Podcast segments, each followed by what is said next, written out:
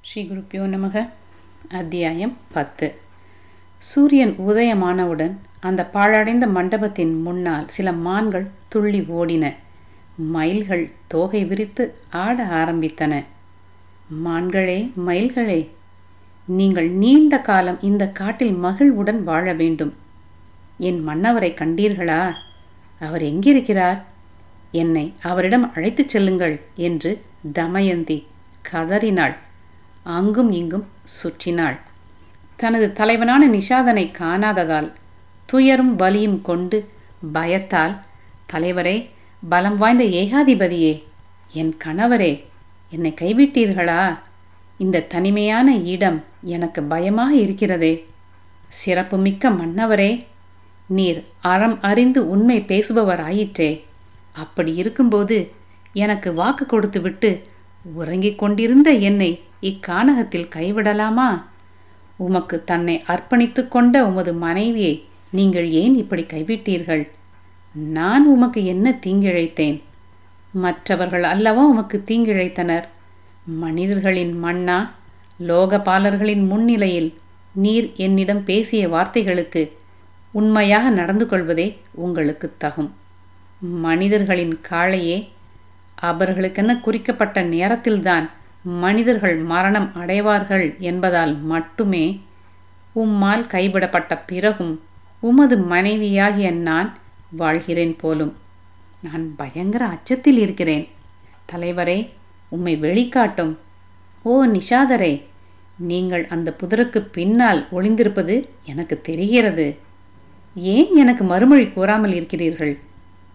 பெரும் மன்னா புலம்பிக் கொண்டிருக்கும் என்னை இந்த அவல நிலையில் கண்டும் என்னை அணுகி ஆறுதல் கூறாமல் கொடூரமான செயலை செய்து கொண்டிருக்கிறீர்கள். நான் எனக்காக கவலைப்படவில்லை எதற்காகவும் கவலைப்படவில்லை. மன்னா நீங்கள் எப்படி தனிமையில் நாட்களை கடத்துவீர்கள் என்றே நான் கவலை கொள்கிறேன். மாலை பொழுதில் பசியாலும் தாகத்தாலும் களைப்பாலும் ஒடுக்கப்பட்டு மரத்திற்கு அடியில் இருக்கும்போது என்னை காணாமல் இருக்க எப்படி உங்களால் முடியும்? என்று ஊறக்க கதறினாள். பெருத்த வேதனையுடனும் எரியும் துயருடனும் இருந்த தமயந்தி துன்பத்துடன் அழுது கொண்டே அங்கும் இங்கும் ஓடினாள். அந்த ஆதரவற்ற அழகிய கண்களை கொண்ட தமயந்தி திடீரென எழுந்தாள். திடீரென மயங்கி கீழே சரிந்தாள். திடீரென பயத்தால் சுருங்கினாள். திடீரென அழுது சத்தமாக ஒப்பாரி வைத்தாள். கணவனுக்கு தன்னை அர்ப்பணித்திருந்த வீமனின் மகளான தமயந்தி கடும் துயரத்தால் நீண்ட பெருமூச்சுகளை விட்டபடி மயங்கிய நிலையில் அழுது எவன் சாபத்தால் பீடிக்கப்பட்ட நிஷாதர் இந்த துன்பத்தை அனுபவிக்கிறாரோ? அவன் எங்களை விட அதிக துன்பத்தை தாங்கட்டும் என்று சபித்தாள். அந்த ஒப்பற்ற மன்னனின் பட்டத்து ராணி இப்படியே புலம்பியபடி இறை தேடும் விலங்குகள் வசிக்கும் அந்த காடுகளில் தனது தலைவனை தேடத் தொடங்கினாள். அந்த வீமனின் மகள் அழுது கொண்டே அங்கும் இங்கும் அலைந்து பைத்தியக்காரி போல கதறினாள். அந்த நேரத்தில் வேகமாக ஏதோ ஒன்று அவளது கால்களை பற்றி இழுத்தது. தன்னை யார் இழுக்கிறார்கள்? என்று பார்த்தபோது மிக பெரிய மலைப்பாம்பு ஒன்றிடம் சிக்கியிருப்பது அவளுக்கு புரிந்தது. பயத்தால் அவள் அலறினாள். பசித்திருந்த அந்த பெரும் பாம்பு மெல்ல மெல்ல அவளை விழுங்க ஆரம்பித்தது. துயரம் நிறைந்து பாம்பின் பிடிக்குள் இருந்தபோதும் அவள் தனக்காக அழாமல் அந்த நைஷதனுக்காகவே அழுதாள்.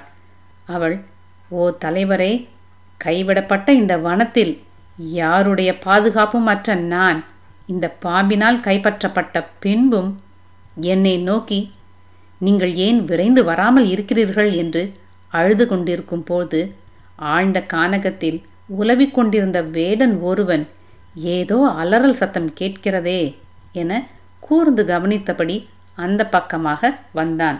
அவனை பார்த்த தமயந்தி மனதில் சற்று நம்பிக்கை பிறக்கவே ஐயா இந்த பாம்பிடமிருந்து என்னை காப்பாற்றுங்கள் என்று கத்தினாள்.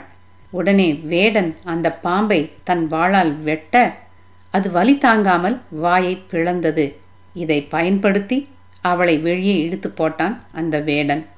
அவள் உடல் மீது நீர் தெளித்து அவளுக்கு உணவு கொடுத்து ஆறுதலும் சொன்னான்.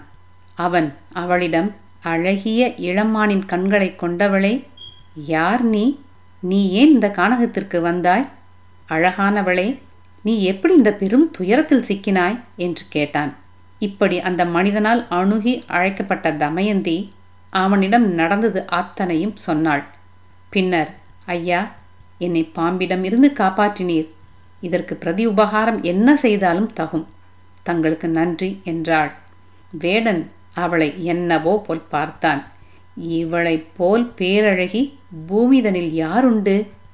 நான் ஒரு இளவஞ்சியைத்தான் காப்பாற்றியிருக்கிறேன் என்று அவளை விழுங்கி விடுவது போல் பார்த்தவன் ஆம் உன்னை காப்பாற்றியதற்கு எனக்கு பரிசு வேண்டும்தான். அந்த பரிசு நீதான் என்றவன் அவளை ஆசையுடன் நெருங்கினான். வேடன் இப்படி சொன்னானோ இல்லையோ? அட தெய்வமே இப்படி ஒரு சொல் என் காதில் விழுந்ததை விட அந்த பாம்பின் பசிக்கே என்னை இரையாக்கி இருக்கலாமே. இவனிடமிருந்து எப்படி தப்பிப்பது? என யோசித்தவள் சற்றும் தாமதிக்காமல் அங்கிருந்து ஓட்டம் பிடித்தாள். மனிதனை சூழ்நிலைகள்தான் மாற்றுகின்றன. பஞ்சனையில் படுத்தவள் தோழிகள் மலர் தூவ கால் நோகாமல் நடந்து பழகியவள் ஒரு கட்டத்தில் கணவனின் தவறால் காடு மேடெல்லாம் கால் நோக நடக்கவே சிரமப்பட்டவள். இப்போது ஓடுகிறாள் ஓடுகிறாள். வேடனுக்கோ அந்த காடு அவன் வீடு மாதிரி. பழக்கப்பட்ட அந்த இடத்தில் அவனுக்கு ஓடுவது என்பது கஷ்டமா என்ன? வேட்டையாடும் போது வேகமாக ஓடும் சிறுத்தையை கூட விடாமல் விரட்டுபவனாயிற்றே அவன். மான்குட்டி போல் ஓடிய அவள் பின்னால் வந்து எட்டி பிடிக்க முயன்றான். தன்னால் இனி தப்பிக்க இயலாது என்ற நிலையில் தமயந்தியும் நின்றுவிட்டாள். கற்புடைய அழகான தமயந்தி சீற்றத்துடன் கூடிய கோபத்தால் நின்றிருந்தாள். கண்களில் அனல் பறந்தது. அந்த கோபத்தால் அவள் எரிந்து கொண்டிருந்தாள். வேடன் அவள் தோற்றம் கண்டு திகைத்து நின்று விட்டான் நாட்டை இழந்து கணவனையும் இழந்து இருந்ததால் ஏற்கனவே துயரத்தில் இருந்த தமயந்தி சொல்ல முடியாத அந்த துயரத்தின் போதும் நான் நைஷதரை தவிர வேறு எவரையும் நினைத்தவள் இல்லை. ஆகையால் குறுகிய மனம் கொண்டு துரத்தும் இந்த இழிந்தவன் உயிரற்றவனாக விழட்டும் என்று சபித்தாள். அவள் அப்படி சொன்ன உடனேயே அவ்வேடன் நெருப்பால் உட்கொள்ளப்பட்ட மரமென உயிரற்று தரையில் விழுந்தான். தாமரை இதழ்களைப் போன்ற கண்களை கொண்ட தமயந்தி அந்த வேடனை அழித்த பிறகு பறவைகளின் கீச்சொலிகளால் நிறைந்த அந்த தனிமையான பயங்கர காட்டில் தொடர்ந்து சென்றபடி இருந்தாள். அந்த காடு சிங்கங்களாலும் சிறுத்தைகளாலும் மான்களாலும் புலிகளாலும் எருமைகளாலும் கரடிகளாலும் நிறைந்து இருந்தது தான் காத்த அறம் கொண்ட புகழ் நற்பேறு பொறுமை ஆகியவற்றால் பாதுகாப்பாக இருந்த தமயந்தி அந்த கானகத்தில் தனியாக நலனை தேடிக்கொண்டிருந்தாள். வீமனின் அரச மகளான தமயந்தி தனது தலைவனின் பிரிவால் மட்டுமே துயரற்று அந்த பயங்கரமான காட்டில் காணப்படும் எதை குறித்தும் அஞ்சாமல் இருந்தாள்.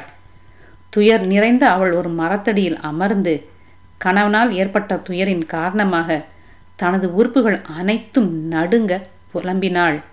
ஓ நிஷாதர்களின் மன்னா அகன்ற மார்பும் பலம் பொருந்திய கரங்களும் கொண்டவரே! இந்த தனிமையான கானகத்தில் என்னை விட்டு நீங்கள் எங்கு சென்றீர்கள்? ஓ வீரரே அஸ்வமேத வேள்வியையும் இன்ன பிற வேள்விகளையும் செய்தீர்களே. அந்தணர்களுக்கு தாராளமாக பசுக்களை கொடுத்தீர்களே. என்னிடம் மட்டும் ஏன் பொய்யாக நடந்து கொள்கின்றீர்கள்? ஓ மனிதர்களில் சிறந்தவரே பெரும் பிரகாசம் கொண்டவரே. மங்களமானவரே எனக்கு முன்பாக நீங்கள் ஏற்ற உறுதிமொழியை நினைத்து பாருங்கள். ஓ மரியாதைக்கு உரியவரே அகன்ற கண்களை உடையவரே உடல் மெலிந்து இடரால் பாதிக்கப்பட்டு வெளிர் நிறம் கொண்டு நிறமாற்றம் அடைந்து பாதிய ஆடையுடன் அழுது கொண்டு புலம்பிக் கொண்டிருக்கும் என்னை ஏன் கருதி பார்க்காமல் இருக்கிறீர்கள்? ஒப்பற்ற ஆட்சி கொண்டவரே உமக்கு தன்னை அர்ப்பணித்திருக்கும் தமயந்தியான நான் இந்த பெரும் கானகத்தில் தனிமையில் உங்களிடம் பேசுகிறேன்.